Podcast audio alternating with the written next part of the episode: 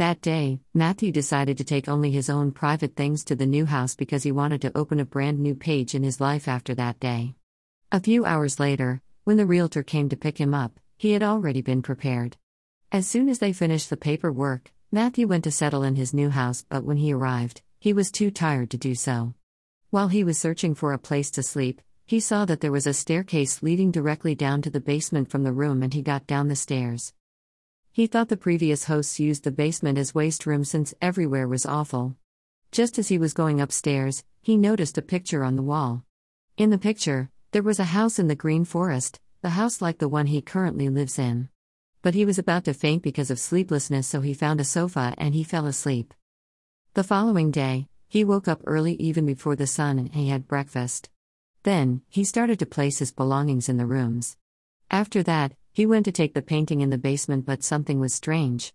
Last night the house in the painting was in a green forest, but now there were only a few trees.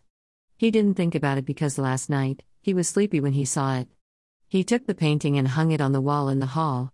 Finally, he was able to sit in front of the TV. A few minutes later, while he was watching TV, his phone rang. It was his fiancée Candace.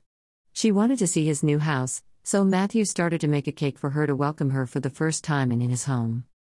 When she arrived, Matthew realized that they won't be alone. Candace smiled and said, "This is my sister, Katie."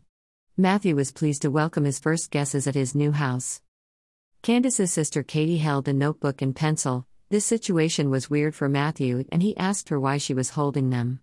She answered happily, "You can be inspired by anything anytime, right? So, I don't want to miss the opportune. Wait."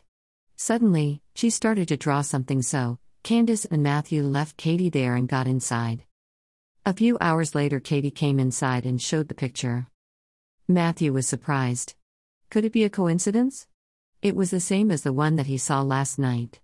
He hesitated first, but then he told this to Katie and Candace. Candace was an expert about history of art, so she wanted to take it to the laboratory for inspection. 2 days later, Candace called Matthew about the painting. "Matthew, you won't believe what I have found. Now, listen to me carefully and do not cut me off." Initially, the picture was painted in 1800s by Jeff Buzowski. Buzowski, yes, just like your surname, dear.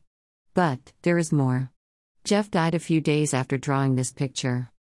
Matthew was about to tell something, but Candace continued.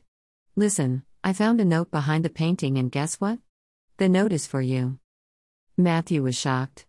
He could only tell what note. "Can you read it?" Candace answered, "Sure thing. Dear Matthew, I decided to send you to the orphanage because this painting, which I took over from my dad as the mistake of my life, will be the end of me. Goodbye, son.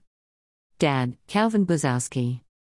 And Candace added, "This picture has been lost since it disappeared in 1985. Matthew whispered slowly, "I was born in 1985 and I grew up in the orphanage until I was 18. She said, "Sure, I know. Matthew, this painting was painted by poison, polonium 210.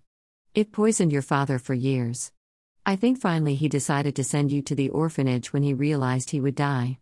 I'm so sorry." She waited for a moment and continued, "And you know what? The house in the picture is the house you live in now, but the painting Katie drew is the house in 1800s. The strangest part of this situation is that we never noticed the fingerprint in the picture, but the fingerprint matches with Jeff's. The fact that you bought this house can't be a coincidence. Your family has never left you, Matthew. They are still trying to connect you. Matthew? Matthew? Are you there?" Matthew said nothing. He could not think of anything since he was trying to process all the information he got. What would he do now? Photo credit.